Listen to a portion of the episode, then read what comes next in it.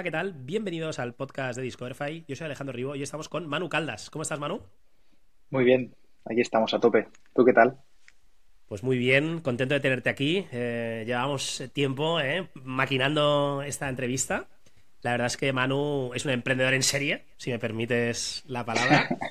Founder de Bloom. Exacto. Explícanos así, tweet pitch, ¿qué es Bloom? Perfecto.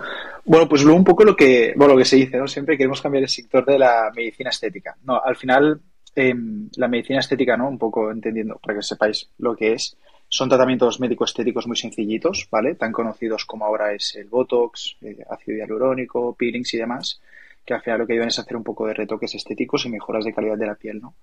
Nosotros lo que vemos es que el futuro de la medicina estética pasa por una normalización de esta, ¿no? Y que al final la gente considere este tipo de tratamientos como una nueva forma de cuidarse, ¿no? Eh, tan común como puede ser, por ejemplo, pues el uso de cremas, eh, cuidarse yendo al gimnasio, comer sano, etcétera, ¿no? Al final, un poco lo, que vimos es que había em, este despertar por parte del público, ¿no? Eh, de empezar a considerar este tipo de, este tipo de tratamientos como algo más enfocado a lo que es la prevención y al cuidado de la piel y no tanto los retoques estéticos como tales, ¿no? De ponerse los labios grandes o pómulos y demás. Entonces, un poco lo que estamos haciendo es eso, ¿no? Eh, pillar lo que es todo este mundo, mundillo que se llama medicina estética, ordenarlo, ponerle una marca chula, ¿no? Unos precios que sean fáciles de entender y, al final con una experiencia digital que lo que ayuda es a, pues, pues a consumir, ¿no? De una forma más cercana este tipo de tratamientos. Ahora, entraremos en detalle, pero tú como usuario entras en, Bloom, em, ves una serie de em, servicios que te pueden interesar, decías ácido hialurónico, em, y que puede incluso no ser por un tema de, tener los labios más gordos, como decíamos, ¿no? Sudoración de las manos, lo que sea. Reservas eh, online, ¿no? Y vas a un, a un centro, que luego entraremos en detalle, nos explicas todas las ciudades que habéis ido conquistando, dónde estáis, qué hacéis, etcétera. Y hay un médico de Bloom, que por un tema regulatorio me parece que es así, ¿no? Eh, doctores especializados, te atiende y eh, te da el tratamiento. Exacto. Sí, sí, sí. Impecable. Al ¿eh? final, sí, sí, no, la verdad que está súper chulo. Al final, también un poco la, oportunidad estaba, ¿no? En que, como tú bien decías, ¿no? Al final tienes que ir a un, centro médico, eh, sí o sí, para hacerte el tratamiento. Y, normalmente, bueno, de hecho se sigue haciéndolo, un poco cómo funcionan los, los centros de medicina estética de hoy en día, es como que toda la experiencia está ligada al espacio físico, ¿no?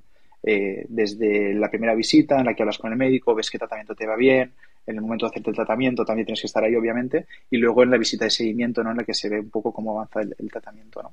Nosotros, la primera y la tercera parte, digamos, intentamos desvincularla del espacio físico para que el paciente pues, pueda tener ya una experiencia antes de ir a la clínica y después de ir a la clínica, ¿no? Eh, y que al final, pues, bueno, es esto, ¿no? No, tengamos que depender del espacio físico para, para, que el paciente pues ya tenga una experiencia Bloom. Muy bien, Manu. Tú, em, para hacer ya preguntas de apertura, ¿dónde vives? Pues yo estoy en Barcelona, capital. Aunque, ¿tú eres de Barcelona? Yo soy de Maresma. ah, esta la tenía apuntada, ¿eh? Muy bien, sí, sí. No, la gente del Maresma es muy del Maresma, sí, sí. Y oye, ¿cuál es el superpoder de Manu o de la gente del Super Maresma? Hostia, pues yo te diría eh, que es algo que últimamente se me está diciendo mucho y, más o menos lo tenía ahí presente, y es la capacidad de poder ver siempre eh, las cosas buenas o las oportunidades ante, ante la adversidad, la verdad. Siempre que hay algo jodido es como que automáticamente mi cerebro le da un poco la vuelta e intenta ver eh, qué cosas buenas tiene o por dónde podemos tirar para, mejorar, ¿no? O sea, delante de una crisis, ¿no? Eh, oportunidades, ¿no? Exacto, sí, sí. Sí, sí, sí. Y es algo que está guay porque en el, en el, día a día dentro de una startup pues siempre están pasando cosas así. Pues. ¿Y tú, que, te gusta tanto montar marcas? Si fueras una marca, ¿cuál serías? Pues. a ver, te diría Bloom, pero está ahí Vale, vale, eh, te la compro, ¿eh? si quieres. Pero, pero hay una que siempre me ha gustado mucho y que de hecho fue un poco lo que me ayudó a, inspirar, a inspirarme ¿no? en lo que quería que fuera Bloom, que es eh, Headspace. Es una app de meditación Yo no de conozco. Estados Unidos muy, muy chula y, un poco todo, ¿no? A nivel de comunicación, la app como es, el contenido que van subiendo y tal, como que está muy enfocado a ayudar a la gente, eh, sobre todo a nivel de salud mental y me parece brutal. Sí, sí. Es que se te ve un tío además calmado, ¿no? Em, ¿tú, ¿tú, meditas ahora que comentabas esto de Headspace? Sí, sí, sí, sí, sí. Intento cada día, un ratito. Wow, no está mal, ¿eh? No está mal. Oye, y entrando un poco en, tu experiencia, ¿no? Yo repasaba en LinkedIn, ¿eh? lo hago con todos los invitados. Lo, habrás visto, ¿eh? ¿eh? Alejandro Riva ha visto tu perfil varias veces, además. Y mm, tú has estudiado en ESADE, sí. Administración de Empresas, y luego a, partir, eh, a partir de ahí te metes en mundo de inversiones. Sí, sí, sí. O sea, nada más salir de la uni. Bueno, incluso antes de salir de la uni, cuando estaba haciendo prácticas, entré en Intellectium, que, que aún ahí siguen dándole caña, ¿no? Con Patricio, eh, que es, eh, bueno, ayudamos a levantar capital tanto público como privado para startups, ¿no? Todo el tema de NISAs, ICFs, CDTs, y luego también ayudamos a startups a, levantar capital de, de, inversores. Y ahí, claro, fueron seis meses solamente, pero ya como que me quedé enganchado, ¿no? De, del sector eh, suficiente para, para engancharte A, la, droga, ¿eh? No, no, 100%. Claro, veías a la gente aquí construyendo cosas, eh, proyectos súper chulos, proyectos que generaban, pues eso, dinero, ¿no? Y, empleo y demás. Y ya está. Fue más que suficiente. Sí, sí. ¿Y cuándo es que tú empiezas a invertir? Pues. A, eh, título personal, me refiero. Sí, ahí, ahí mismo, ya en alguna startup bueno, Botburo, de hecho, fue una de la primera startup que, invertí. Ahí fue cuando vimos la oportunidad dentro de Intellectium y me animé. Eh, también fue la primera experiencia, ya te digo, muy, muy joven, o sea, que la verdad que estaba ahí metiendo dinero sin tener mucho conocimiento, pero, pero fue muy interesante, ¿no? Y a partir de entonces es algo que, había ido haciendo con algún que otro proyecto, ¿no? Eh, pero muy, muy, muy poquito al principio. Sí que más adelante, ¿no? después de Intellectium, estuve en un family office, family office de, Barcelona, pequeñito, que se llamaba McKinsey Capital, eh, que ahí invertíamos sobre todo en startups seed y pre-seed. ¿no? Ahí aprendí un poco más y, después de, esa experiencia fue cuando me animé a invertir alguna más. Pero vamos, tampoco... No, me considero inversor, ¿eh? realmente. Es simplemente cuando he, tenido la oportunidad, conozco, conozco bien al founder, me gusta el proyecto y puedo meter con un ticket más o menos modesto, pues ahí le doy. O sea, te enganchas a estas las startups con Intellectium, ¿no? Eh, y luego vas a un family office em, que yo la verdad no conocía, seguro que es muy conocido. Em, y os ponéis a invertir en fase pre-seed seed. Sí. Em, ¿cuál, era tu rol aquí?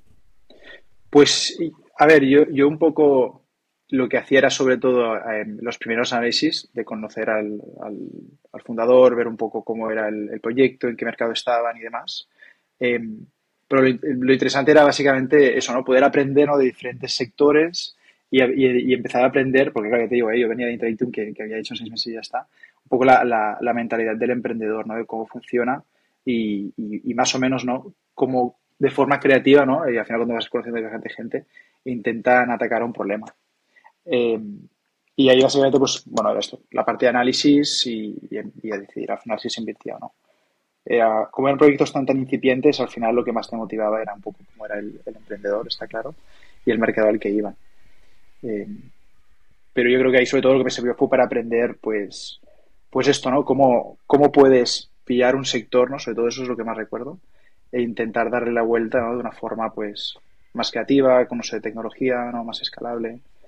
Eh, y creo que eso es lo que se me enganchó, lo que se me quedó para después utilizarlo en mis posteriores proyectos. Y el primer proyecto que lo, utilizaste, ¿no? Osma, una marca de bolsos. Sí, sí, sí. Brutal. Sí, sí, sí.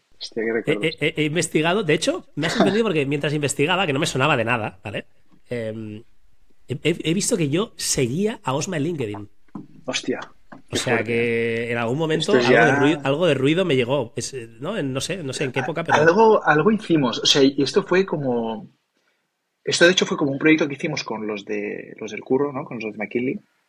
Vale. Eh, que al final era la época que recuerdo que había mucho movimiento a nivel e-commerce, ¿no? Eh, ostras, pues estaban pues e-commerce como muy especializados, ¿no? La marca de gafas, la marca de relojes, la marca de chanclas, la marca de toallas, la marca de no sé qué.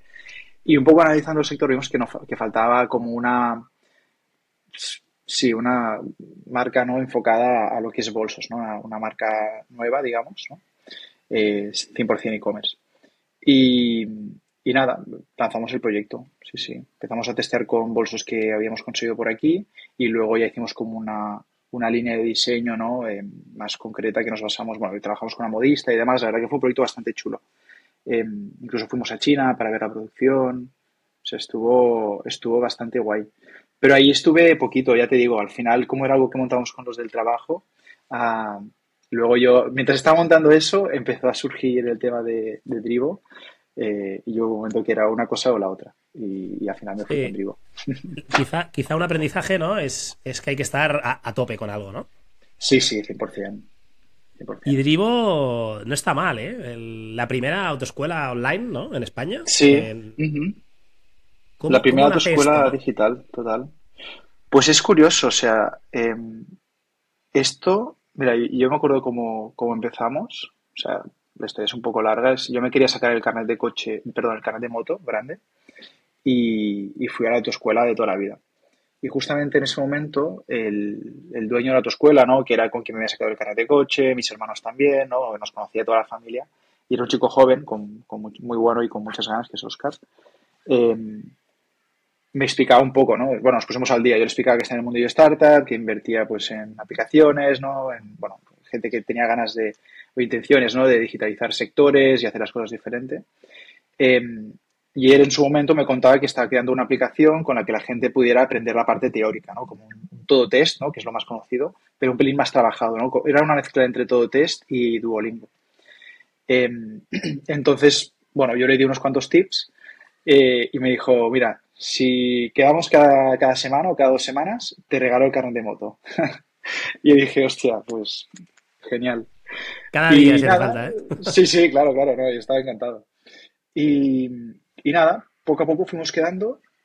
Eh, él en su momento también estaba con, con Enrique, ¿no? que, que, en ese momento él estaba, Enrique es el, es el CEO de Derivo, estaba en, en Renault, en su agencia. Él estaba ayudando cómo hacer la parte de diseño de la app y demás. Y luego estaba Alberto, que es el CTO de Drivo, que se encargaba más de la parte tecnológica. Pero en ese momento era algo como muy que se iba haciendo cada tanto, algún fin de semana iban avanzando y demás. Y, nada, un poco como que vimos que las cuatro partes cuajaban, ¿no? O sea, yo más con la parte de, negocio, experiencia en el sector, luego Oscar con la parte más de autoescuelas, ¿no? De hecho, tenía las mejores autoescuelas del grupo RAC, ¿no? Las más rentables y las que más crecían. Luego Alberto CTO y Enric más la parte de gestión de negocio y de, y de marketing. Y, y, nada, empezamos a desarrollar un poco el tema de la app y hubo un momento que dijimos, hostia, porque tiene que ser solamente la parte teórica?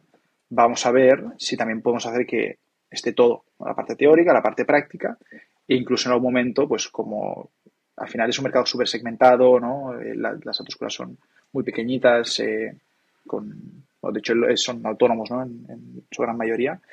Eh, hostia, también que sea un canal, ¿no? En el que las marcas, ¿no? Puedan aprovechar que hay una autoescuela grande, ¿no? Que sea un canal de, de conseguir los nuevos, los nuevos conductores, ¿no? Porque sí que es cierto que, claro, una lástima, tú veías como propuestas súper interesantes a nivel de, movilidad, ¿no? Pues tenías desde Tesla seguros súper chulos, el tema de Icultra, bueno, había mucha innovación en ese aspecto, pero el canal de entrada, que era el carnet de conducir, seguía igual. Sea, es que seguía igual desde los años 80. escuela de barrio, ¿no? Exacto. cadena, cadena, ¿Qué has dicho rack. No sé si hay alguna cadena de autoescuelas grande a nivel nacional. Tienes eh, Hoy Voy. Hoy Voy es bastante grande. Eh, de hecho, te diría que es la más grande ahora o de las más grandes. Y después en Madrid tenías eh, Gala y, bueno, poco más, la verdad. O sea, no, no había Pero ¿cómo, ¿cómo, de grandes son estas cadenas? Pues mira, más o menos, quizás hoy voy tenía unos 100 coches, más o menos. Que, vaya, que, si, miras, el mercado potencial, es, sí, sí, 1%, vaya. Claro, claro, es, no, es, es, muy, muy pequeño. De hecho, eh, quien tenía la cuota de mercado más grande era la gente que se presentaba por libre. O sea, la gente que no iba a tu escuela era, lo, se podría considerar como el, que tenía la cuota de mercado más grande. O sea, era, era, muy fuerte. Claro, hay gente que se lo, se lo preparaba a ellos y luego iban a la, campana, por ejemplo, y ahí pues hacían todo el trámite para presentarse, ¿no? Entonces nosotros lo que hacíamos era esa propuesta de, oye, pues todo esto lo tienes digital, ¿no? Pagas poquito para hacer la parte teórica, porque al final también las autoescuelas lo estaban como casi regalando, ¿no? Las autoescuelas de donde sacaban dinero era de la parte más práctica. Eh, entonces al alumno le, ofrecías eso. Oye, no vas a tu escuela, tienes una app que funciona con un proceso demostrado que si sigues los pasos apruebas sí o sí. Y luego pues tienes toda la parte de, gestión de documentación y demás, ¿no? Y una vez aparte la teórica... Es que, a ver, tú eres, más joven que yo, pero igual también has, pasado por, por, el mismo proceso de algunos... Yo pasé, yo pasé por ahí. canas. O sea, yo he ido, a, por suerte probé la primera, pero yo he ido con 16 años todos los días durante un mes, físicamente por las tardes a la autoescuela, clase, ¿no? Y antes de la clase o después de la clase, unos ordenadores que tenían en el, en el vestíbulo, eh, hacer, hacer test, ¿no? Eh, desde la autoescuela, porque no había todo lo que hay ahora que los debes hacer desde el móvil, ¿no? Lo que sea, ¿no? Eh, y entonces te ibas a casa ah. y como mucho te llevabas un, libro, ¿no? Y que tenías ahí las respuestas en la última página, tal, no sé qué. Y ese era el procedimiento. Y, si hacías esto, ellos te prometían, comillado, ¿no? Que al final del mes o del tiempo que sea, y subías a examen y aprobabas. Eh, claro, esto es muy fuerte, pero yo hace 20, 20 algo de años lo hice así pero es que por lo que me dices, hace 5, 6 o 7 años funcionaba igual, ¿no? Sí, sí, sí, sí. Yo lo saqué hace 10, el de coche. Y luego el de, el de moto, ahora, bueno, cuando empezamos digo que eso fue 2017, 2018, todavía sigue siendo así. Todavía, ¿eh? Y entonces, ¿vosotros qué, le metéis? O sea, ¿es una app? Eh, y, lo que, y lo que decías, ya no es un tema B2C, sino que es un B2B2C, o cómo funciona? O sea, la autoescuela es B2B2C. Em, es el que, el que le dice a la gente que se la baje, ¿no? Sí, ahí, tenemos como dos, dos, había dos vertientes, ¿no? Por un lado, tú tenías la, app que iba enfocada al usuario, ¿no? O sea, nosotros teníamos la aplicación esta que captábamos, pues, usuarios que hacían el proceso teórico y pagaban por ello. Una vez hacían el proceso teórico, empezaba el proceso práctico. Que, esto al final, pues necesitas un vehículo homologado, ¿no? Con dos pedales y demás para, llevar a, para, practicar.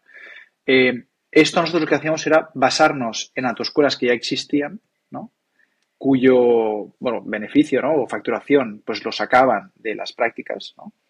Eh, y nosotros íbamos a ellos y decíamos, oye, mira, nosotros te damos, nosotros somos buenos captando alumnos ¿no? y tenemos la tecnología. Te damos alumnos cada día o cada semana, te damos una, aplicación para que puedas gestionar estos alumnos y también puedes gestionar los alumnos que tú tienes.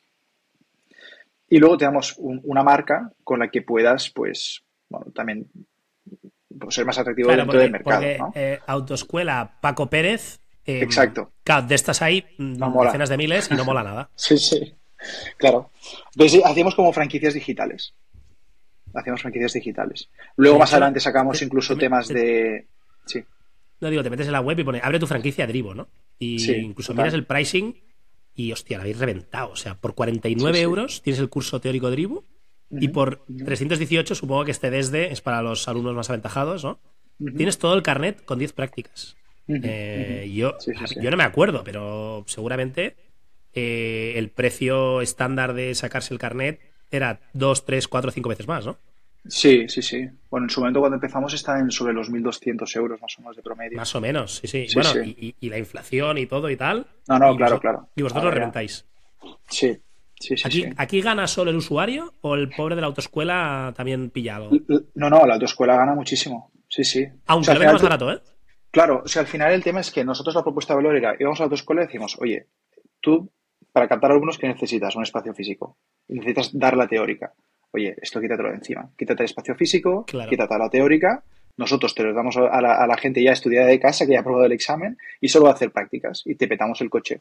Listo ya está. Te pones nuestra marca, usas, nuestra tecnología y, la tu escuela pues no tenía que pensar en nada prácticamente. Sí, sí. Suena, suena impecable y un mercado bastante grande, ¿no? O sea, no sé cómo está ahora el tema, pero eh, hace 20 años todo el mundo se tenía que sacar el carnet. Todo el mundo, sí, sí, sí. Sí que igual ahora, igual ahora la gente... La parte del coche, claro. Ahora el motivo es diferente, ¿no? Por el que te sacas el carnet. Y en general ha decrecido un poquito no tengo los datos actualizados, pero lo, interesante era que, bueno, seguía estando muy, muy presente, ¿no? Y después tenías otros carnets que estaban creciendo mucho, ¿no? Por ejemplo, el de moto. El de moto cada año creo que crecía como un 10% o algo así, era una locura. Eh, y ahora justamente pues han sacado también para hacerse el carnet de moto, los de Drivo, sí, sí. Lo sacarán en breves. Pero está ahí. Spoiler, ¿eh? Aquí va a salir exclusiva dentro de poco, carnet de moto en Drivo. Eh, reventando precios. Y, lo interesante era, sobre todo, el, lo que venía después, ¿no? O sea, una, una, persona se saca el carnet y como que entra en un mundo ¿no? de consumo del cual no tiene información, no sabe cómo funcionan los rentings, las financieras, los seguros, tal. Y, y un poco el, el, objetivo era ir convirtiéndose, ¿no? Como este agente, ¿no? De, de introducción, ¿no? Al mundo de, de, la, de la, automoción, ¿no? Eh, de la gente que se saca el carnet. Sí, sí. Brutal. ¿eh? y veía en Crunchbase, no sé si es un dato correcto o no, Em, levantasteis 1,2 millones de dólares. Sí, en total, sí. En total te diría que sí. ¿Y esto hasta, hasta, hasta dónde os llevó? Eh, a nivel de mm, tamaño de equipo, facturación. Pues mira, nosotros, eh, empezamos en 2018. Yo estuve de 2018 hasta finales de 2020, o sea, tres años completos. Em, la pandemia, un poco de meditación ahí ¿eh? y, saliste. Sí, sí, sí, justamente, justamente. Mucha meditación. no, y bueno, también un poco de, de, cambio. Ahora, ahora entro un poco en detalle con eso, pero es interesante también pasar por esa experiencia de dejar un proyecto que es tuyo. Em, pero bueno, un poco lo que, lo que conseguimos al final fue, bueno, empezamos, me acuerdo, en Barcelona el primer año, luego abrimos en Madrid para testar un poco los modelos estos más de operativos, ¿no? Y me acuerdo que en Madrid empezamos como muy nosotros. Contratamos equipo en Madrid, teníamos un profesor de dos escuela, tal. Y ahí fue cuando íbamos mirando el modelo y vimos que, hostia, no, no, esto es de captar gente, que hacer tecnología, hacer marca y, nada, y hacer franquicias digitales, ¿no? Y ahí fue cuando empezamos a hacer pues toda esta expansión que cuando yo salí de Derivo, pues estábamos sobre unas 30 ciudades más o menos. Oh. Eh, de España, o sea que estaba muy, muy bien. Y más o menos de facturación, creo que estábamos sobre los 150 más o menos al mes, más o menos. millones, ¿eh? Pero me suena. Sí, sí. no, no, no. 150 Ojalá, ojalá. Y... Pero bien, estábamos bien, la verdad. Era, estaba muy chulo. ¿Cuántas autoescuelas o coches o usuarios? ¿qué, qué, cuál era ahí el KPI que ibais midiendo? Sobre todo coches que íbamos consiguiendo. Y, en esa época te diría que estábamos sobre los 50, más o menos. 50 coches. en, Barcelona, tenemos unos cuantos y en Madrid también. Y bueno, íbamos ahí como abriendo. Sí, sí. Ahí fue cuando existió el modelo, creamos el modelo, ¿no? Lo que ha ido evolucionando, ¿no? De ir a otras escuelas que seguían teniendo sus oficinas, pero eh, gracias a nosotros optimizaban mucho más, ¿no? O rentabilizaban mucho más el vehículo, ¿no? Que costaba más llenarlo y con nosotros lo llenaban. Sí, sí. Y entonces llega la pandemia eh, y qué, pasa ¿no? en esas sesiones de meditación. Bueno, llega la pandemia y pasa como interesante y es que éramos la única autoescuela abierta de España. Claro, claro. Y eso fue un tremendo, ¿no? Sí, sí. Eso a nivel teórico, claro. ¿Y, ahí qué hicisteis? Eh, ¿Frenar ads porque era todo orgánico y venía todo el tráfico solo? ¿O le metisteis más pasta ads? ¿Qué, qué es lo que te pedía el cuerpo? Bueno, ahí nosotros hubo una época que sí que frenamos un poco ads porque vimos que no tenía sentido, eh, porque claro, estaba todo cerrado, no puedes hacer prácticas, no puedes hacer nada, pero la gente se, se animó, ¿no? Y al final, bueno, estás ahí en tu casa sin saber qué hacer y venga, carnet digital. Típica lista de cosas que tienes que hacer, ¿no? Eh, Total. la, la, del carnet, que estaba ahí en la última, se pasa, pasa a la primera. Sí, sí, sí. No, y fue, fue muy cañero. Eh, entonces fueron, sobre todo, que fue marzo, abril, mayo, meses que fueron muy interesantes a nivel de facturación por la parte teórica. Em, que luego esto nos ocasionó un problema, ¿no? A nivel de, teníamos demasiado, demasiado alumno teórico y había que conseguir coches rápido, ¿no? Para poder colocarlos. Y eso fue, fue divertido. Em, pero bueno, estuvimos ahí eh, pues bastante bien, por suerte. Eh, bueno, planteando muchas cosas. Fue, fue muy interesante porque también el tema de la, de la pandemia cambió el mindset de las autoescuelas, ¿no? Ellas vieron que al final había un camino, ¿no? Por la, digitalización y empezaron a ver a Drivo no tanto como un, competidor, ¿no? Como una amenaza, sino como alguien que les podía ayudar a realizar este cambio, ¿no? Y, fue súper interesante. A partir de ahí, pues empezamos a captar muchísimas autoescuelas con este modelo de franquicia digital y plantándonos, pues eso, en casi 30 ciudades a finales de año. ¿Y, cuál era el cuello de botella? ¿Captar autoescuelas o, gente que se quería sacar el carnet? En nuestro caso, eh, captar autoescuelas. Sí, sí, sí. Captar autoescuelas y captar profesores. Tiene sentido, ¿no? Había un problema ahí, sobre todo, no, tanto por el tema de captar autoescuelas, sino de. O sea, hubo un momento también que las autoescuelas iban muy a tope porque se, había acumulado alumnos que no habían, habían podido hacer prácticas. Eh, y el cuello botella, el, el origen, es la dificultad en ser profesor de autoescuela. Porque para ser profesor de autoescuela en España tienes que hacer un curso de dos años. Ahora lo están cambiando, pero en su momento eran dos años, dos años enteros para estudiando para ser profesor de autoescuela. Eh, cuando si eso hubiera sido mucho más sencillo, como es en el caso de Francia, por ejemplo, en Francia tenemos un competidor que se llama Ornicar. En Francia, con tres semanas ya eras profesor de autoescuela. Entonces, pasó un poco, pasó un poco, claro, pasó un poco como cuando tú puedes ser un rider de Globo o un conductor de Uber, ¿no? En según qué países, que te pones tú, venga, ya está, haces un cursillo como mucho o una formación.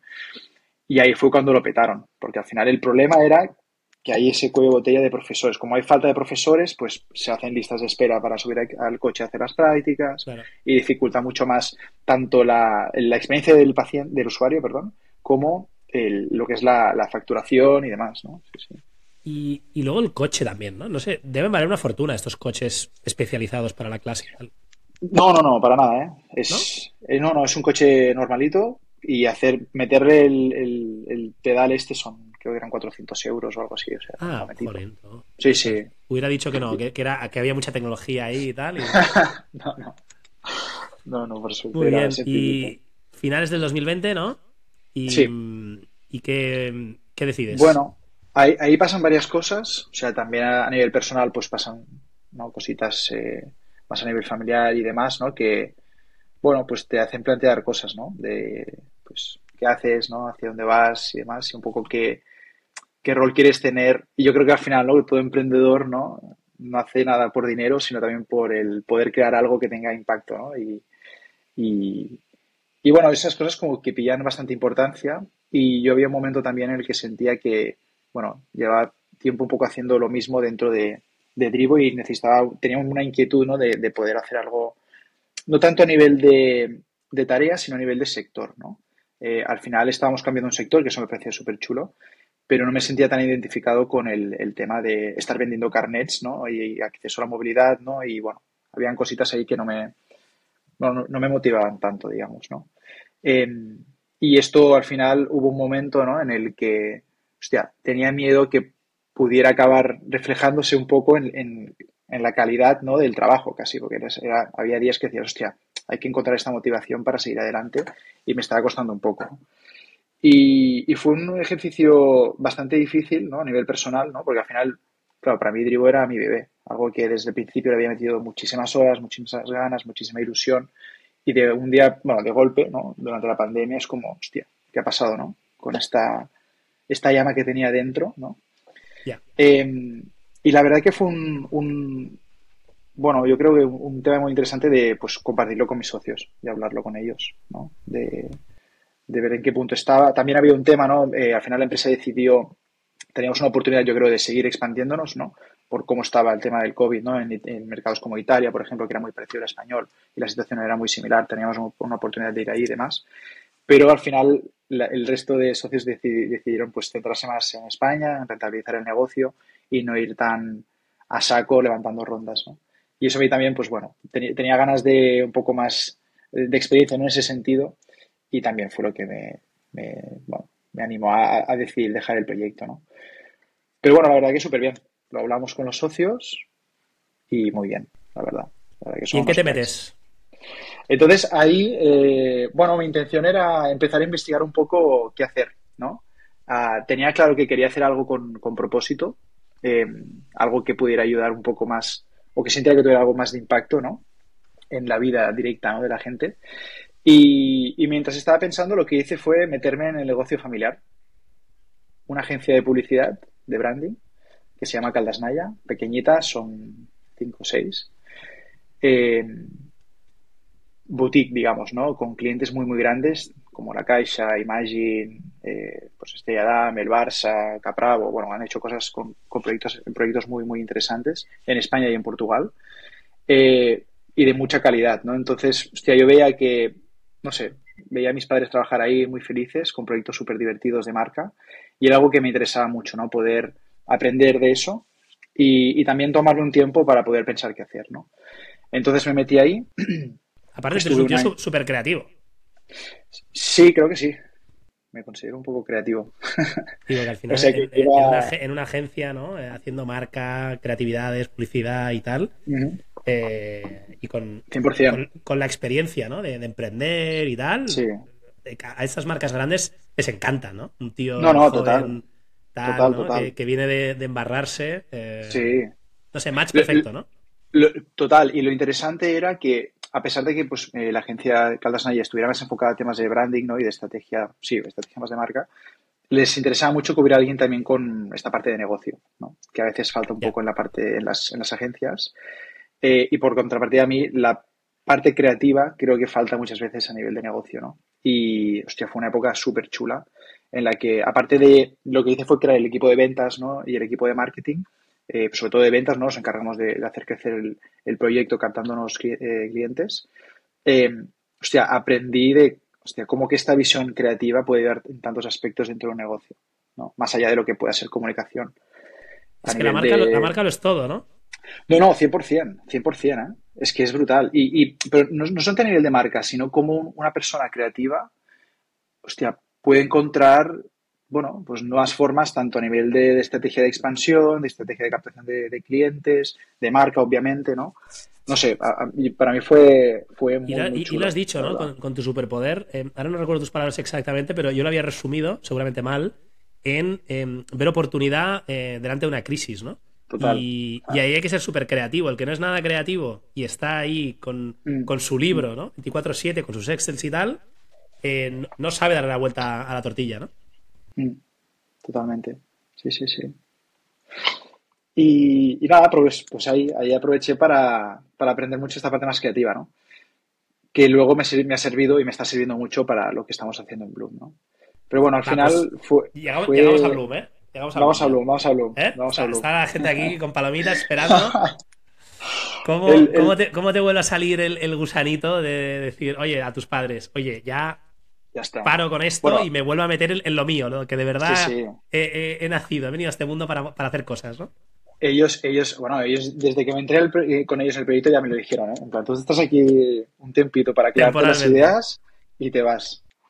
Eh, sí, a ver, el tema era sobre todo, y, hubo un proceso muy interesante, ¿no? De, ver varias ideas, pero cómo todas iban relacionadas con el tema de, de y hostia, no sé por qué me pilló, ¿eh? Pero cómo hacer como del mundo un sitio un poco mejor eh, y que la gente viviera un poco, la gente viviera más y mejor. Esa era un poco la frase y siempre estaba ahí dando vueltas, ¿no? Vale. Y, investigando me empezó a interesar mucho todo el tema de la longevidad, ¿no? Eh, pues temas de diferentes vertientes, ¿no? Desde el tema de la alimentación, con suplementos o tema de, pues, alimentos mucho más sanos, ¿no? Que al final ayudan a vivir un poco más de años, el tema del deporte, el tema de de la salud un poco más mental, ¿no? Al, o sea, digamos, la, relación entre la salud mental y la salud física, ¿no? Em, y bueno, había varias cosas, ¿no? Incluso en un momento íbamos a lanzar una marca de cremas de sol, por ejemplo, ¿no? De, hostia, para fomentar el cuidado de la piel y demás, y hacer una marca de eso. Bueno, habían, habían varios proyectos sobre la mesa eh, y, que estuve investigando durante ese año, em, pero claro, estaba yo solo. Entonces me faltaba eh, el partner in crime, ¿no? Eh, que, en ese caso el primero de todos fue Juan Fran, eh, que es mi, uno de mis socios, que en un momento dijimos, hostia, molaría mucho juntarnos ¿no? y hacer algo. Es un amigo mío de hace muchísimo tiempo y, es un crack. En ese momento él estaba como CEO de Revi, ¿no? Por lo que podíamos plantear alguna idea, pero en su caso era complicado salir de Revi, pero bueno, me ayudó bastante a, a bajar este proyecto ¿no? y que en algún momento él podría llegar a entrar, como ahora está, está con nosotros a tope. Em, e investigando, investigando, eh, hubo un tema muy interesante y es que por su parte él tiene mucha familia, bueno, familia, amigos y demás, que son médicos. Y me decía, hostia, no sé qué pasa con esta gente que están dejando el trabajo en el hospital, por ejemplo, y se están metiendo en medicina estética, ¿no? Porque se ve que cobran mucho más, trabajan mejor, tal.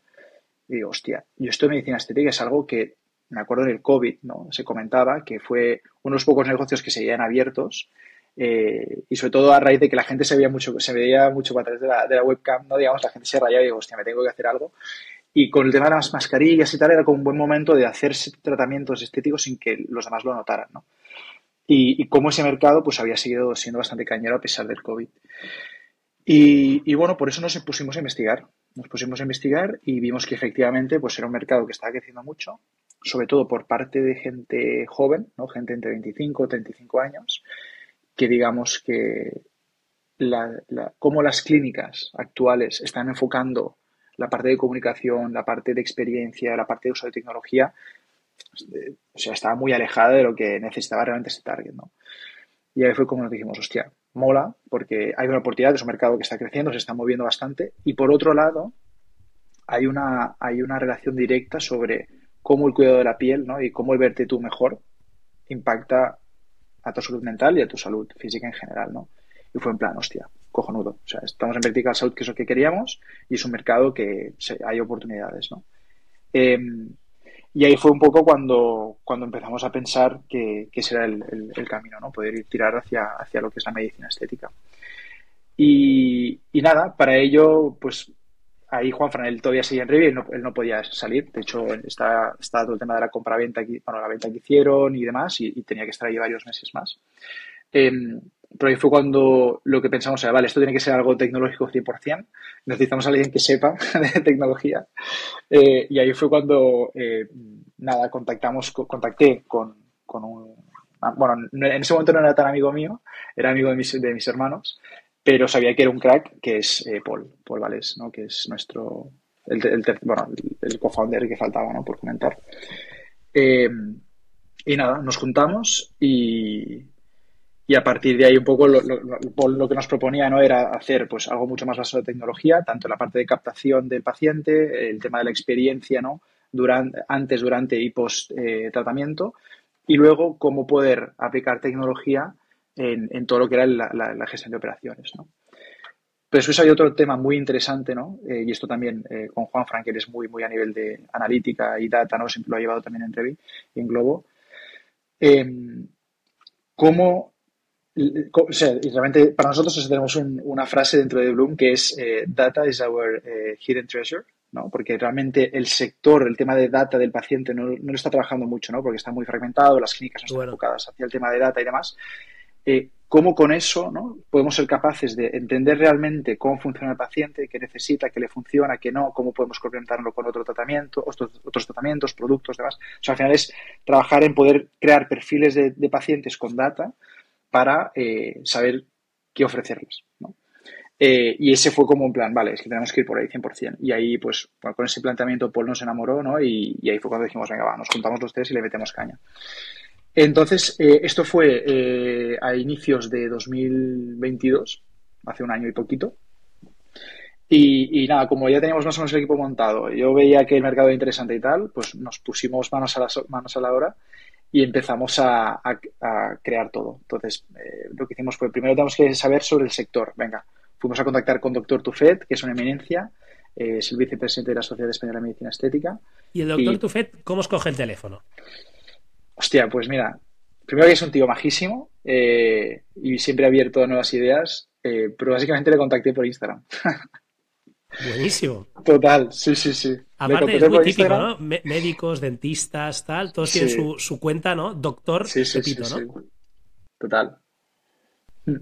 Y no sabes si al principio te contestó su community manager o quién, pero bueno, al final hablaste con el doctor. Al final, sí, sí, sí, sí. También había, tengo un, contacto que estudia con su hijo y demás, bueno, varias cositas, pero eh, sobre todo fue por, él, básicamente. Porque en realidad eh, vosotros no teníais ni, idea del producto en sí, ¿no? Muy poca, muy poca. Muy poca, la verdad. O sea, a nivel de sí que cómo funciona el producto, ¿no? Y efectos y demás, sí, porque al final eso nos lo aprendimos y realmente verificamos que fuera algo bueno, ¿no? Para la gente, porque digo, hostia. no sois, no sois médicos, claro. No somos médicos, claro. Pero claro, tú me hablas de Botox al principio y digo, hostia, Botox, la gente se piensa que te hincha los labios. Entonces, hostia, vamos a ver realmente si lo que hace es bueno, si no es nocivo y demás, y ves que no.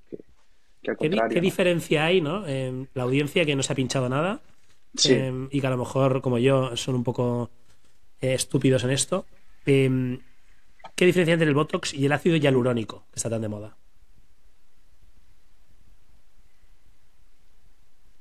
Espera, eh, se ha cortado. Se ha cortado, creo. ¿Me has oído o no?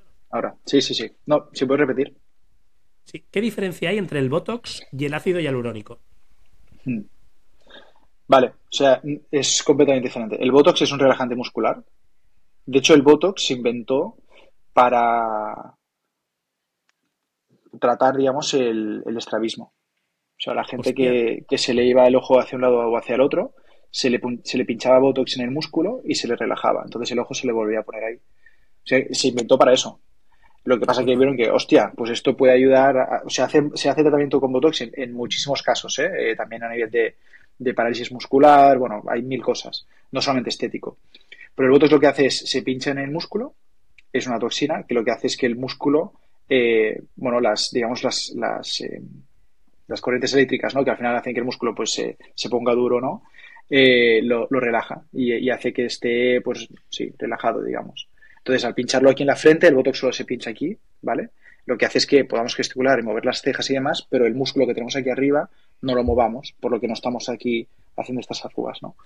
O Luego sea, el botox también se, usa, por ejemplo. De mitad de cara sí, para arriba. Sí, sí, sí, sí. En, los, en, los, labios y demás, no, no, no. Porque al final es, es solamente relajar el músculo, no, no genera Pero, volumen. Eh, eh, estas señoras eh, de avanzada edad que se piensan que tienen 25 años uh -huh. y, y, hablan que no se les mueve la cara, eh, llevan botox. Tipo Duquesa de Alba, si, por, por si llevan Botox ahí, es que, hostia, han hecho ahí una liada bastante heavy. Pero bueno, tú ves Duquesa, Duquesa de Alba y compañía y, sí. y está, te, te la cara hecha un pincel. Sí, sí. Ahí también hay, ahí puede, pueden que, puede ser que haya también tratamientos más de cirugía estética, ¿no? que son mucho más invasivos. Yeah. Y luego yeah. también hay que tener en cuenta que, que, la tecnología ha evolucionado bastante. ¿no? El Botox, como, se ha ido, como ha ido trabajándose, los ácidos hialurónicos y demás, ahora están mucho más trabajados. ¿no? Entonces, también hay nuevas técnicas. Si te fijas como que las señoras mayores más o menos son parecidas, ¿no? Las que se han hecho tratamientos. Sí. Más o menos tú ves rápidamente que tiene este tipo de perfil. Es porque también hay nuevas técnicas, ¿no? Eh, y ahora eso ha cambiado. Sí, sí, Incluso, sí. Eh, no sé si lo hacéis, ¿no? Pero hay mucha gente que tiene bruxismo, ¿no? Que muerde por Exacto. la noche cuando duerme, ¿no? Se le, Claro. se le liman los dientes Sí, sí, sí, y, sí. y se les inyecta para relajar lo que decías tú, ¿no? Total. Te inyectas Botox aquí en los maseteros y te los... Primero lo que, lo que haces es relajarte y no muerdes tanto durante las noches. Y luego, si tienes un masetero muy, muy heavy, la gente que tiene como, como bueno, la mandíbula muy, muy marcada, eh, te lo rebaja un poquito. O sea, también puede servir para algo estético. Sí, sí, sí. En cambio, el ácido hialurónico lo que es un tema que es el ácido hialurónico lo tenemos en la piel, ¿no? Y es una molécula que es sobre todo muy conocida por la, la, la, su poder de captación de, de agua, ¿no? Eh, por lo que hidrata muchísimo, ¿no? Entonces, al final lo que se hace, lo que hace el ácido hialurónico, hay de diferentes tipos también, diferentes tipos de ácido hialurónico, pero hay algunos que lo que hacen es simplemente hidratar, ¿no? Captar agua y, y ya está. Y luego hay otros que, aparte de eso, lo que hacen es generar volumen. Luego hay otros que, por ejemplo, se, se, se, se, pinchan encima del hueso y generas como un punto de agarre para la piel, ¿no? Esto, por ejemplo, a la gente que se hace mayor y se le cae la piel, le pinchas aquí en los pómulos ácido hialurónico y se lo vuelves a levantar, digamos, ¿no? Suena, suena, sí. suena más natural, ¿no? O menos... Sí, sí, sí, sí. De hecho, el ácido hialurónico, o sea, tanto el Botox como el ácido hialurónico es algo que el cuerpo al final acaba... Bueno, la toxina que es el Botox lo elimina, ¿no? Y el ácido hialurónico como lo que, que lo acaba reabsorbiendo, ¿no? ¿Tú, ¿Tú te has pinchado así de conejito de indias? Claro, sí, sí. ¿Qué, qué, qué se puede Yo hecho... No, hombre, hay que normalizarlo, 100%, porque al final es como cuidarse, no, no tiene otra cosa, ¿no? Pero yo me he hecho Botox y me tengo que volver a hacer. Eh, luego me he hecho mesoterapia, que esto es muy interesante. Esto al final lo que hace es inyectar vitaminas dentro de la piel, vitaminas y ácido hialurónico que solamente eh, hidrata.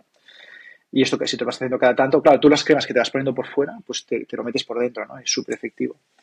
Y luego me, me, he hecho un peeling también. El peeling lo que hace es te quita como capas de la piel eh, y lo que hace es, como estás atacando la piel, estimulas colágeno, quitas manchitas, quitas eh, pequeñas arrugas y sacas como a, a, a, la superficie, digamos, ¿no? Las capas más sanas de la piel. Sí, sí, sí. Madre mía, de hecho, eh, tenía aquí apuntado, repasando un poco los, los tratamientos que ofrecéis, ¿no? Dicen los que arrasan. Aumento de labios. Sí código de barras, que esto me suena a lo que tengo yo, que es patas de gallo, no sé qué es código de barras, ahora nos explicas. Es aquí, sí, sí. Hiper, hiper no sé ni pronunciar esto. Hiperhidrosis. Hiperhidrosis. Y la Bloom Experience, que esto tiene pinta de ser un regalito perfecto para, para, alguien, para un claro. regalito de alguien, ¿no? Sí, sí, sí. Total. De decías el código de barras es justamente patas de gallo. O sea, tú tienes patas de gallo, que esto es con Botox, y código de barras es eh, la gente que se está haciendo mayor que tiene aquí los, los ah, vale, tiene el vale, bigotillo. Vale. Sobre todo el, mujeres. Para el que no nos ve, en el bigotillo. Vale, vale, vale. Sí. Y, y, incluso pasa, esto lo he visto mucho, que les pilla la crisis de los 30, 40, 50, bueno, 30 no creo, uh -huh. pero una crisis, se adelgazan uh -huh. tanto que se acentúa uh -huh. más encima. Porque Totalmente. cuanto más delgado estés, más, más, arruga te va a salir, ¿no? Sí, sí, sí, sí, sí. Sí, sí, mucha gente viene porque se ha adelgazado mucho, ¿no? Y hay claro. que, bueno, volver a, a, poner estructura, ¿no? En la cara. Sí, sí, sí. Pero vaya, el, hablabas antes, ¿no? El buyer persona es, no sé si hombre o mujer, pero muy joven. mujer, mujer sobre todo de entre 25 y 35. La edad media de nuestros pacientes está sobre los 30 años. 29, y, lo Que, y lo que me gusta es que decías que esto es preventivo, sobre todo, ¿no? Total, sí, sí, sí. Esa es nuestra intención. Al final, y, es complicado, y aquí ya, si entramos en temas de comunicación y marca, ¿no? Este, antes, hablar de medicina estética, cirugía estética, eh, era un sector muy, muy prostituido a nivel de comunicación, ¿no? Muy superficial, ves los anuncios y es ponte más guapa. O sea, tú no eres guapa, tienes que venir a nosotros para ser guapa, ¿no? Y es en plan, hostia, qué cojones, tío, ¿no? O sea, es, es, muy, muy complicado, ¿no? Y, y, en los tiempos de hoy en día yo creo que al final, sobre todo, lo que estamos promulgando, ¿no? Es que la gente se sienta a gusto consigo misma tal y como es, ¿no? Entonces, nosotros lo que nos gustó mucho de este sector es que, ok, están los tratamientos estéticos, ¿no? Que te puedes poner un poco más de labios, pómulos y demás, que estás en todo tu derecho en hacerlo, por supuesto. Eh, pero lo que nos gustaba es en plan, hostia, es que realmente nuestros tratamientos ayudan a mejorar la calidad de la piel. Y si tú te haces tratamientos con nosotros, los cuales pueden llegar a ser mucho más efectivos que ponerse crema cada día, ¿no? Eh, pues lo que vas a estar haciendo es, pues, bueno, mantenerte más sano, retrasar los, los, los signos del, envejecimiento, ¿no? Y, al final, ¿no? Un poco algo muy interesante eh, y es que como está evolucionando la sociedad hoy en día, eh, nosotros nos, acabamos sintiendo mucho más jóvenes de lo que el cuerpo eh, nos está enseñando, digamos, ¿no? Y esto nos pasa muchas veces cuando vienen señoras de 40, 50 años que dicen, es que yo me veo el espejo y me veo mucho más vieja. O sea, es que yo soy una chavala. ¿Por qué tengo este aspecto, no? Pues es que 40 te has pasado, ¿eh, Manu? Te has pasado. Con 40 son chavalas, son chavalas. Sí, sí, 100%, 100%. 100%. No, no, no, no digo que no lo sean, pero digo que al final la expectativa de cómo te quieres ver versus cómo te sientes, hay un gap ahí. Y nosotros lo que queremos ayudar es que este gap se reduzca ¿no? con, estos tratamientos y enseñando a la gente pues que realmente son, son buenos para prevenir. Y lo estáis, estáis ayudando a la gente en, de momento, Barcelona, Madrid, Tarragona y Girona. Sí, sí. Empezamos en Barcelona, al mes abrimos en Tarragona, al mes abrimos en Girona, le metimos caña en Cataluña y en dos. Esto, esto cuando empezamos, esto fue en septiembre de 2022 y, y en febrero, marzo de 2023 empezamos en Madrid. Sí. Para probar yo una ciudad fuera de Cataluña. Y, de hecho, en cada ciudad más de un punto de venta, ¿no? Ahora mismo, bueno, no sé si le llama punto de venta, ¿cuántas clínicas tenéis? Sí, ahora mismo mira, tenemos, eh, son cuatro, justo. Tenemos ah, cuatro. una por ciudad. sí, sí, sí, Vale, vale. Pensaba que había más de una. En su momento, en su momento en Barcelona tuvimos más, pero al final, eh, a nivel operativo, podemos gestionarlo todo desde un mismo punto, sobre todo por el tema de digitalización. O sea, aquí es un cambio bastante interesante. Antes era full, eh, vas, ve a clínica la primera visita y, te, y ahí te, pagas el tratamiento. Pero como empezamos a hacer las visitas eh, de asesoramiento online, ¿no? porque era algo que todavía teníamos que, desarrollar, pues hubo un punto de venta que ya nos hizo falta. Ahí entra Paul, ¿no? La tecnología, ¿no? Ahí entra Paul, total. Reservo yo mis patas de gallo, que, no sé si lo hacéis o no. Seguro que sí. ¿Ahí qué es? ¿Hialurónico? Botox. Botox, ¿vale? Botox, eh, y si tienes, si tienes eh, arrugas muy, muy, muy marcadas que quieres rellenar, también ácido hialurónico. Yo, yo me conté, me conté un día así apretando y me salieron 11. y dije, joder, tengo unas cuantas, ¿eh? Pero bueno, eso, bueno, eso es que sonríes todo el rato, ¿no? E-, eso es, genial. Toda, la verdad, toda la verdad. Y cuando no sonríes, pues tienes la marca. Em, entonces yo me meto en la web, eh, compro el producto y entonces Paul hace la magia y yo tengo una sesión virtual con alguien. Sí, sí, con un asesor, con sí, un asesor eh, profesional que te explica cómo funciona el tratamiento. También, también es, al revés a veces, ¿eh? O sea, muchas veces el paciente entra, no sabe qué necesita, no sé si comprar o no, y ahí pues tiene todo un asesoramiento telemático, porque puede ser por chat, la verdad es que el chat está ahí la conversión...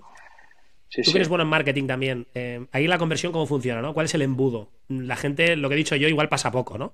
Que entra en primera visita de, una ad, compra. Y, voy, a Madrid, a la calle tal, a hacerlo, ¿no? Hay todo un proceso. Eh, eh, está, pasando, o sea, cada vez pasa más, ¿eh? Cada vez pasa más. Eh, oh. Esto también es porque está viniendo gente, o sea, hay mucha recurrencia también en este sector. Es decir, el Botox, por ejemplo, te dura seis meses y la gente se lo hace una vez yendo a clínica y demás, pero la segunda vez dice, oye, pues lo compro online y ya está, ¿sabes? Por lo tanto, es, un, cliente, un cliente cautivo casi, ¿eh? Se puede ir a la competencia también, pero vaya, ya, le has introducido en este mundillo. Total.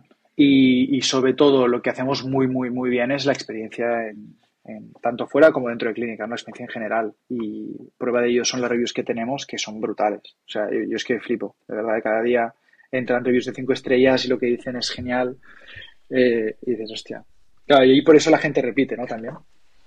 Total. Eh, si te vas a, la web de Bloom, testimonials, ¿no? Aparte de ver el, antes y el después en fotos y tal, que me mm. parece brutal, ¿no? Dice, no, dice Mónica, eh, noto mucho la diferencia no solo con el resultado visible, sino también en la seguridad que ahora siento. O sea, ya, ya nos vamos a un tema eh, espiritual barra psicológico, ¿no? total, total. Antes yo no me sentía bien, ¿no? Y ahora, mm, pues es lo que dices tú, ¿no? Hago con mi cuerpo lo que quiero y no solo mm. para eh, sentirme mejor físicamente, sino mentalmente también. Total. Esa es la raíz ¿eh? del motivo por el que la gente viene. para estar más contenta. Súper potente, ¿eh? porque igual, igual desde fuera parece em, Bloom, medicina estética, ¿no? Ah, esta gente pone botox, no sé qué, hace crecer tetas, tal. Bueno, soy, voy un poco a saco, pero, pero lo básico, ¿no? Y, nada que ver, ¿no? son pequeñas cosas y, y vale, sí, habrá todo tipo de pacientes, ¿no? Pero en general la gente va para sentirse mejor, ¿no? 100%. O sea, es, un...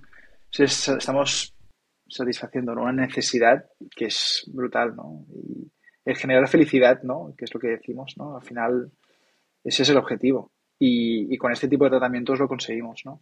Sea porque de golpe te des con muchísima mejor cara o sea porque estás contento de hacer algo para cuidarte, ¿no? De, que te estás poniendo ¿no? en, prioridad y estás tomando acciones para, quizás no en el momento actual, pero poco a poco a futuro, ir viéndote mejor. ¿no? Y, eh, comentabas, ¿no? Eh, es un modelo de recurrencia. Em, ¿qué, puedes compartir con nosotros? ¿Cuánto cuesta captar un cliente? Y luego, eh, en el tiempo que lleváis, ¿cuánto va repitiendo? Em, y no sé si lifetime value, ¿no? O sea, quitándole el coste de, todo el servicio, producto y demás. Lo que nos puedes decir. Sí, sí, sí. No, tranquilo. Porque además sé que estáis en ronda. Mm, claro, claro. No podemos comentar, eh, pero sé que estáis en ronda en, en, Dozen. Y, y, a lo mejor hay, alguien que le interesa y quiere invertir. No, no, y claro, claro, sí, sí, 100%. no, ahí, ahí a nivel de lo que es eh, el tema de, por ejemplo, el CAC depende un poco de la época, porque también hay temporadas de, de más demanda y otras que no tanto, ¿no?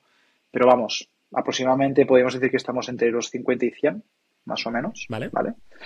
Em, y más o menos, o sea, nosotros tenemos como un, ticket promedio, ¿no? Eh, que al final, bueno, es viendo los tratamientos que hay, ¿no? Que está alrededor de los 300, 350 euros. Y más o menos de recurrencia, claro, llevamos muy poco, llevamos ocho meses ahora. Em, y más o menos, pues sobre el 30% de los pacientes que tenemos han ido como viniendo, ¿no? Em, el tema es que, sí, sí, está bastante guay, la verdad. Eh, y sobre todo con temas de cross-selling, ¿no? Eh, porque al final llevamos poco tiempo, como te decía, la gente que se hizo ácido hialurónico hace, una, hace 8 meses, pues todavía lo tiene, porque el ácido hialurónico dura unos 12, 14 meses. Pero, por ejemplo, ya tenemos gente que ha venido por el Botox eh, de nuevo, ¿no? Pero realmente es un tema de que eh, la gente, pues, viene, se hace Botox, por ejemplo, le encanta el resultado y dice, oye, va, pues me hago labios, por ejemplo, o me hago una mesoterapia. Por lo que ahí también hay esa combinación de tratamiento súper interesante. Entonces, más o menos, a nivel de lifetime value, no, te puedo dar una cifra exacta porque realmente con el poco tiempo que llevamos nos está siendo complicado porque tampoco sabemos cuál es el techo. Pero un poco mirando el, sector, o sea, al final estaríamos hablando de más o menos, si tiene una vida útil, ¿no? Si, si realmente lo tienes ahí agarrado el paciente, puede estar unos cuatro o cinco años contigo y más o menos viene a hacerse unos dos tratamientos al, año, más o menos. ¿no? Por lo que tienes ahí pues sí, unos 3.000 euros, ¿no? 6 por 5. Y, ofreciendo un servicio, los márgenes deben ser relativamente altos, aunque es cierto que el precio es, está muy ajustado. O sea, tampoco. Sí, pero, pero bueno, no, o sea, al final nosotros lo que hemos conseguido son acuerdos muy, muy buenos con proveedores, o sea, de primeras marcas. Esto sobre todo gracias a tu FED, ¿no? Gracias a sus a, la presencia que tiene en el sector.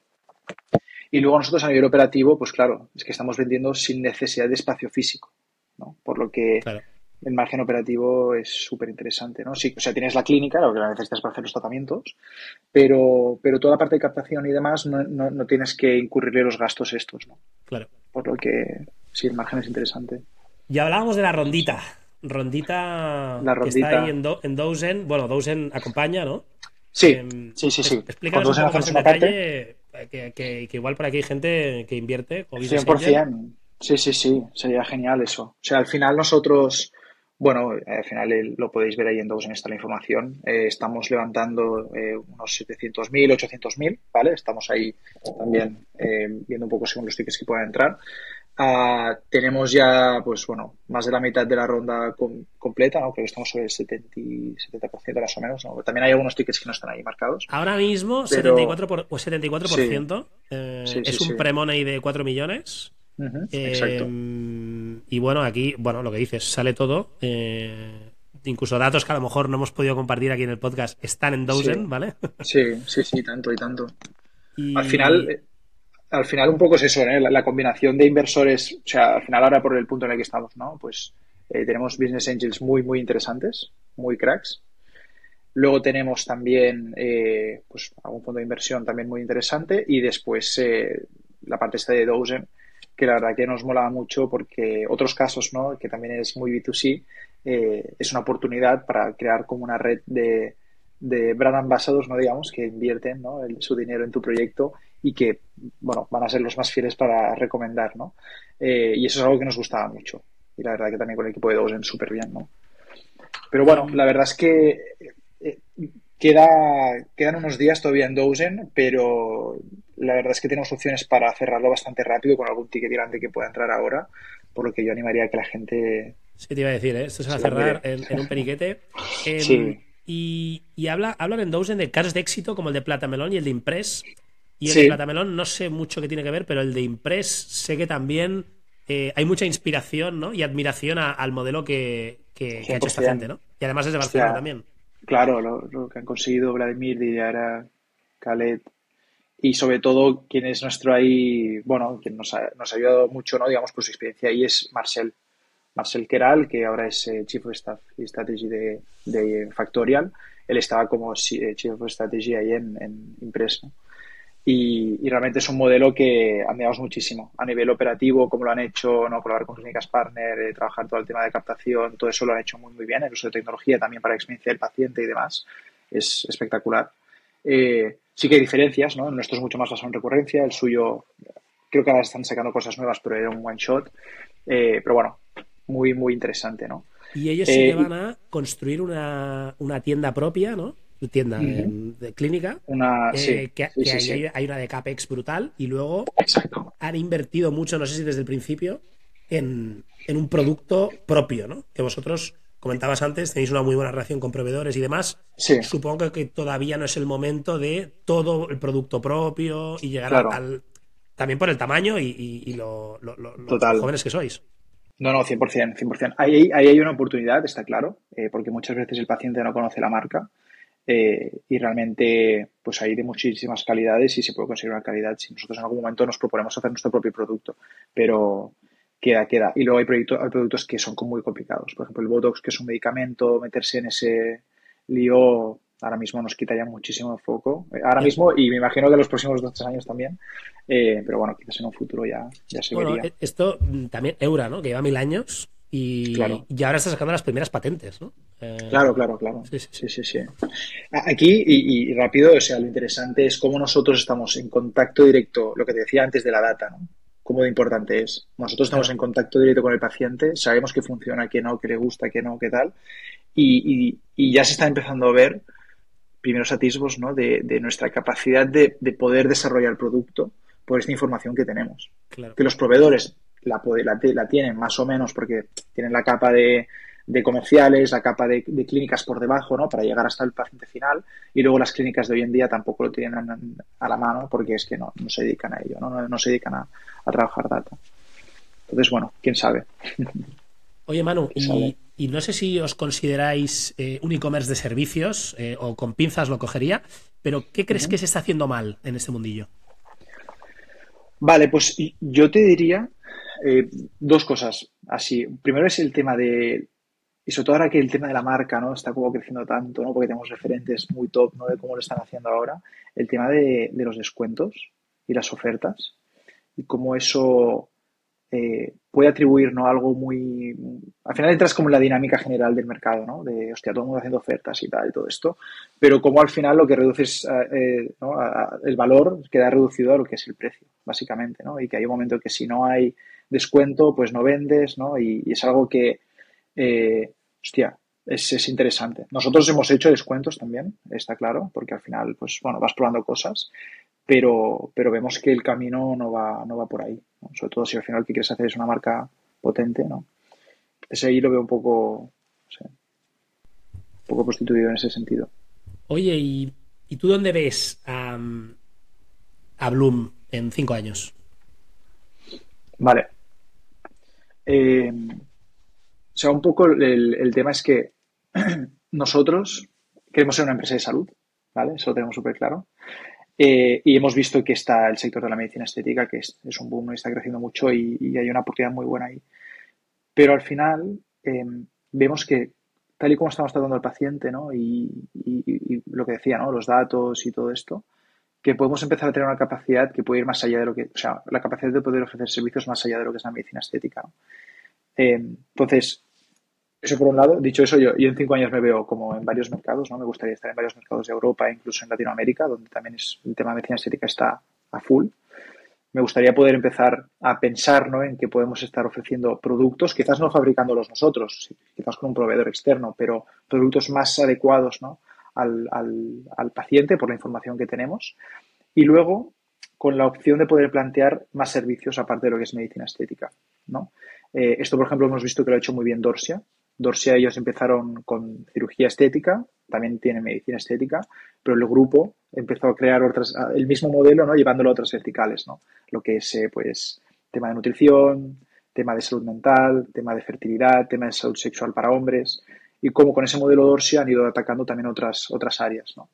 Eh, nuestra idea es poder hacer un poco lo mismo, ¿no? Pero con una capa de, de tecnología, ¿no? Más presente y también con una marca más trabajada según nuestro punto de vista, ¿no? Oye, ¿y, tú cómo te informas? Eh, ahora que hablabas de Dorsia, eh, recuerdo el podcast de, de Bertrán Espinosa de los Monteros, de Así empecé, sí, al fundador de Dorsia, creo que Manuel Fernández. Em, ¿te, gustan los podcasts? Eh, ¿Estás suscrito a diferentes newsletters? ¿Lees libros? ¿Qué, qué te gusta? 100%. Eh, bueno, un poco de todo, la verdad. Mucha lectura. Newsletters, la verdad que estoy ahora bastante con el de Suma Positiva de, Samuel. ¿No? Sí, sí. Gil, ¿no? No, no. Sí, exacto. Sí, sí, suma positiva de Samuel Gil. Eh, que me gusta mucho porque son proyectos, son como temas también de, mucha abertura de mente y eso creo que es muy interesante, ¿no? Sobre todo por mi, mi rol y, por cómo soy yo. Eh, y después lo que nos falta siempre son los podcasts de ITNIC, ¿eh? bueno, y, y, también los tuyos, hostia. Bueno, eh, estamos ahí aprendiendo de los maestros. sí, sí. Eh, a ver cuándo, a ver cuándo te llaman, ¿no? A ITNIC y será que lo estás petando y haciendo bien las cosas. Sí, sí. Bueno, esto también, ¿eh? Esto es, este es un, signo de que también lo estamos haciendo bien. Bueno, eso seguro, eso seguro. Oye, y Manu, ¿quién crees que se tiene que pasar por aquí por el podcast a contar su historia? Vale, pues mira, aquí yo había pensado en dos personas. Una si quieres enfocarla a lo que es más e-commerce, yo creo que sería Guillem Hernández. Ha pasado. Eh, ha pasado ya, hostia, no me jodas. Pues pero no, no, pero está bien, ¿eh? Está bien porque hemos pensado en la misma persona, ¿eh? Sí, sí, sí, sí. Hostia, pues no, no, he llegado a verlo ese. Em, porque bueno, es un crack. Y después yo había pensado en, en Marcel. Vale. Marcel Keral. Porque primero que, aparte de que es un tío mega listo, eh, hostia, mola mucho la historia suya eh, desde que pasó por Welling y cómo lo que aprendió en Welling, ¿no? que es un sector de la hostia, ¿no? todo el tema de aerolíneas, el tema de precios y cómo gestionar el, de la ocupación de los aviones, a nivel operativo es una locura, cómo todo eso lo aplicó en Impress, ¿no? Eh, y cómo luego eso, a nivel de Impress, por el reto que ha supuesto, ¿no? Porque han crecido como una locura, es que es, bueno, es una bestialidad lo que han hecho en Impress cómo eso al final lo, lo, lo, prepara, digamos, ¿no? Para todo lo que es el tema de estrategia y meterse también en Factorial, ¿no? Como proyecto ahora, que es una locura también. No sé, si es un tío que dices, hostia. No, no, muy buena pinta, muy buena pinta. Eh, te pediremos una intro, porque la verdad no, lo conozco. Y, encantado de, compartir la historia de Marcel.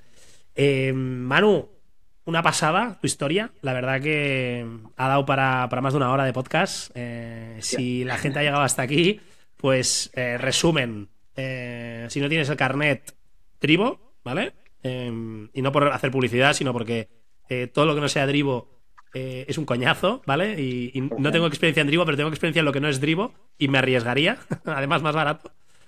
dos, si eres joven o te estás haciendo mayor como yo, prevención entonces, bueno, hay todo tipo de tratamientos, pero mola, por lo menos echarle un vistazo, la verdad.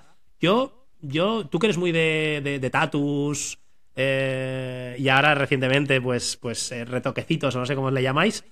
Yo soy bastante anti todo esto, pero he de reconocer que me ha llamado, la, me ha llamado eh, el gusanito, ¿eh? O sea que yo creo que una consulta, una consulta voy a tener. Una consulta voy a tener y, luego ya veremos si, si acabo picando o no. Em, o sea que bien, bien, bien. Y, luego, por último, oye, pues si tienes ahí unos calerets, ¿no? Y no sabes dónde invertirlos, que además creo que ahora eh, desgraba de la renta el 50%, los primeros 10.000 euros, no sé cuánto es, creo que incluso han subido. Eh, Dozen Investments, ¿eh? Está ahí y durará pocos días, porque como has dicho, esto está ya a punto de cerrarse. Em, y nada más, Anu, un placer. Gracias por venir aquí a contar tu, historia. Y para lo que necesites, aquí estamos. Mil gracias, ¿eh? Que vaya súper bien. Un abrazo, chao. Chao, chao, cuídate.